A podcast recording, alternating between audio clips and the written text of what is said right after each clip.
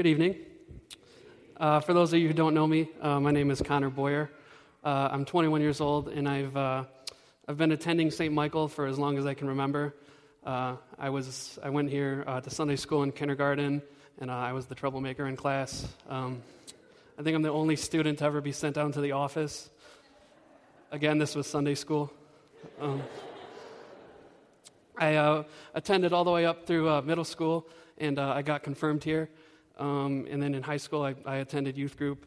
And uh, now in my college years, I'm actually here on staff at the church. Uh, I work in the uh, youth directing team, uh, and I find it really rewarding. I love it. Um, it's awesome to see you know these youth here and uh, them putting in an effort to uh, put a service like this together and just growing their faith. It's really rewarding to me. Um, I also work at a, a movie theater, the Canton Cinema on Ford Road. And uh, I know what you're thinking when I say that. Yes, I get free popcorn and free movies. No, I can't get you discounts. Um, so I found that uh, I kind of noticed that in life, some of the most uncomfortable moments uh, are sometimes things that we can see coming. Um, so, like maybe you maybe you go to a movie theater and uh, you go to see like some scary horror film, and uh, you go in expecting to, you know, be scared, to, for there to be jump scares, things that kind of like freak you out. Maybe even you expect to be uncomfortable after the movie. Um, but yet, you know, when that happens, you're still freaked out. You're still uh, cause you to scream and maybe jump and lose your popcorn. And then some unnamed employee has to clean it up. but, or, or maybe you've, uh, you know, gone to an amusement park and you've ridden like a roller coaster uh, and you're waiting in line, and you know there's a big hill on this roller coaster, and you know you expect this drop coming, but as you're going up the uh, the hill, you, will you get freaked out. It starts to scare you. Um, you'll often hear yourself or others in that moment say something like, uh, "Here we go." Um, something bad's about to happen. Uh, has anyone ever experienced that like calm before the storm, that like "Here we go" moment? You know, something bad's going to happen. My parents expressed similar thoughts when they found out I'd be talking tonight.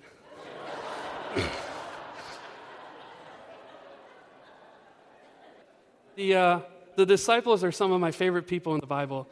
And uh, when, I, when I bring up the disciples, you probably picture uh, middle aged men, you know, with beards, like kind of like in the pictures in that video. Uh, but that wasn't the case, at least not during Jesus' time on earth. Um, see, Jewish culture believed in educating kids as young as five years old in uh, Scripture. They'd be required to memorize whole books of, the, of God's Word. And uh, this training was extensive, and it would usually last until they were about 12 or 13. Uh, it was at that time that the, uh, the, the, students who performed the best th- throughout their training would approach, uh, they'd approach a rabbi. And they'd ask that rabbi if they could become their follower or their disciple. And now, who the rabbi allowed to become his disciple was an indication of himself and an indication of those who followed him. You see, like I said, only the best and brightest were chosen. Uh, those who had all sorts of academic achievements and those who, uh, uh, the, who the rabbi deemed worthy enough to follow him. Um, and once someone was rejected from being allowed to become a disciple, there was no going back. It was, that was it. You couldn't go for more training or anything like that. Uh, and the reason this becoming a rabbi's disciple was such an exclusive honor was um, because it was the rabbi's public acknowledgement uh, to, the, to his disciples and to those who saw his disciples that I believe in you. You can be like me. Now, those not chosen, they then have to be taught some sort of trade or skill. And uh, this is what they would use to get a job. And that job would be how they support themselves for the rest of their lives. And uh, there was you know, all sorts of things. There was craftsmen, carpenters, uh, innkeepers, uh, farmers, and fishermen, uh, all sorts of things. Now, Jesus did something different. Jesus went to his disciples and he called them to follow him. Now, remember, in Jewish culture, it was the boys who approached the rabbi. So, for Jesus to go out and pick his own disciples was something that just was, wasn't thought of. It was counterculture, uh, especially considering the people he had following him as disciples. You see, the disciples, um, they weren't the best or the brightest. They weren't even considered to be in the top tier of their classmates. And it was only a few years after their training had ended that uh, Jesus called them. Uh, in Matthew 17, uh, Jesus and his disciples, they're going to the temple, and uh, he, he tells Peter. He says, Peter, go pay the temple tax for you and for me. Uh, he actually tells him to go catch a fish, and he gets the coin out of the fish's mouth, and then he pays that. And uh, that's quite a catch. Um, but uh, so uh, Peter goes and pays the temple tax for him and Jesus. And this is significant because in Jewish culture at the time, only those over the age of 20 would have to pay the temple tax. So, meaning that the rest of the disciples, except for Peter, were teenagers. They weren't middle aged men, but in fact, they were the first ever youth group. And Jesus, the first ever youth pastor. And I'd like to focus in on Peter for a moment. Uh, as you all know, Peter was originally Simon uh, until he met Jesus, and Jesus renamed him Peter. Um, in the Hebrew name of Peter literally means rock or stone. Uh, Peter was the oldest member of this first youth group. Uh, he, was, he was a member of what was called the inner circle, of Jesus' inner circle. Uh, here at our youth group in, at St. Michael, we have uh, what are called senior leaders. And uh, Sean and I, once a month, will uh, meet with them and we'll, we'll plan the next month's curriculum and Bible study. And we'll go over events that we can do as a youth group. The inner circle was this first youth group's senior leaders. And Peter, being a part of that inner circle, he got to witness some of the most unbelievable moments that are recorded in the gospel. Uh, he, was, he got to witness Lazarus being raised from the dead. Uh, he was in the room when Jairus' daughter was brought back to life. Uh, he, he witnessed Jesus' transfiguration on the Mount. Uh, P- Peter was the one who got to walk on water uh, while all the other disciples were afraid of who was calling to them in the storm. The Gospels record that Peter was the first person to proclaim Jesus as the one true Son of God, the first of the disciples. And uh, they also record that all throughout Jesus' ministry, um, you know, he loved Jesus and he was always asking questions and he wanted to learn more and he wanted to, to, to become more and more like Jesus. But uh, Peter, Peter had a problem. Peter, uh, he was afraid. He was afraid of those who were in power. You see, it was no, it was no secret that Jesus had his enemies and that there, there, those who were in control felt that their control was threatened by Jesus. So they would take steps necessary to stop that threat. And Peter knew this.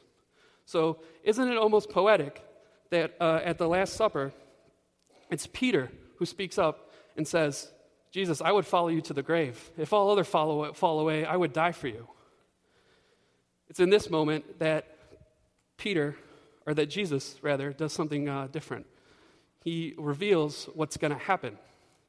Now, Jesus would commonly tell his disciples uh, things about the future and what would happen, but usually he would do it using parables, uh, and there'd be some kind of lesson attached to it. Uh, for Jesus to very bluntly say, You're going to deny me three times was uncommon. Uh, and this wasn't, this is the point in the narrative where the demeanor of the disciples begins to change. This wasn't a, it seems to be like when we read the narrative now, it seems to be a glossed over moment. But this was huge. This was massive. Peter was their leader. He was Jesus' most trusted disciple. Jesus telling Peter that he would deny him three times shocked everyone and shocked no one more than it shocked Peter. So, what does Jesus do? He knows that this is going to be his last chance to, to spend with all of his disciples before he goes to make his ultimate sacrifice. So, what's his final message before he goes off to die? He says, Take this bread, eat it. This is my body. Take this, this wine, drink it. Do this. Uh, this is my blood shed for you and for many for the forgiveness of sins. Jesus' final message was forgiveness. And it's, isn't it ironic that although the disciples didn't know that what the price for, what the price for forgiveness was, Jesus still spends the rest of the supper comfort, comforting them. See, it's because the Last Supper was meant for the disciples, it was meant for those who were at the table. Oftentimes in Jesus' ministry, uh, the disciples would ask him about heaven. It would be even some of those who would follow him, they'd ask him, you know, what was heaven like? And uh, he would commonly compare it to some sort of uh, banquet or like a feast with lots of food, which sounds like heaven for most of us. Um, and in one particular parable, uh, Jesus is, uh, there's, this, there's this master, and he's throwing this, this great wedding banquet. And he sends his servant out to invite all sorts of people to come to his uh, wedding, wedding feast. And the servant goes out and he returns and he says, You know, I invited a lot of people, but they keep coming up with reasons not to, not to attend. Uh, one guy said that he had just bought some land and he hadn't seen it yet, so he has to go see it. Uh, another man said that he had just purchased some oxen and he wanted to yoke them and try them out.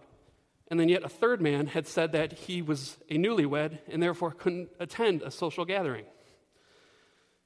So the master gets upset and he says, You know what? Go out and invite the poor, the cripple, the lame, the blind. Go out to the country roads. Go out to the streets. Invite everyone. He demands that his house shall be full. We are all invited to partake in the Last Supper. Everyone who's alive, everyone who's ever lived, and everyone who ever will live. Now, for many, the answer is pretty easy. It's easy to accept an offer to eat food. Um, but for many more, it's not their thing. Um, yet for others, they may be there physically, but they're not there mentally. Maybe they're not there spiritually. Now, how many of us have gone to uh, some sort of um, you know, social meal with uh, friends or family? Maybe they go to lunch with some relatives or a dinner party or whatever it may be. And uh, you go, and there seems to be someone there who's just apart from what's happening. Um, they, they're physically in attendance, but they just don't seem to care about what's going on. It would be like going to the Last Supper, denying the bread, not drinking the wine, missing the part about forgiveness. How often this trend continues in today's world? How many people are at the table but miss the point? How many people nationwide, after this Easter Sunday morning is over, they'll leave church and they won't see the inside of it again till December? Even more, how many people maybe go to church every week and uh, they, they, re- they, regularly attend, and uh, yet when they leave church, it's like they leave Jesus there. It's like they have their, their personal lives and their church lives, and they're mixing with the other one. There was an original disciple at the, la- at the Last Supper who missed the point. He was a troubled teen. He uh, struggled with greed, and uh, he saw who he, Jesus was. And uh, he thought that Jesus was going to be someone that overtook Roman, Roman control, Rome's control of Jerusalem. Uh, his name was Judas. And Judas is proof that it's possible to be at the table but miss the point. When we look at the Last Supper and we get the point of the Last Supper, I believe there's one more takeaway. All right. Well, it wouldn't be a, wouldn't be a first sermon without some technical difficulties.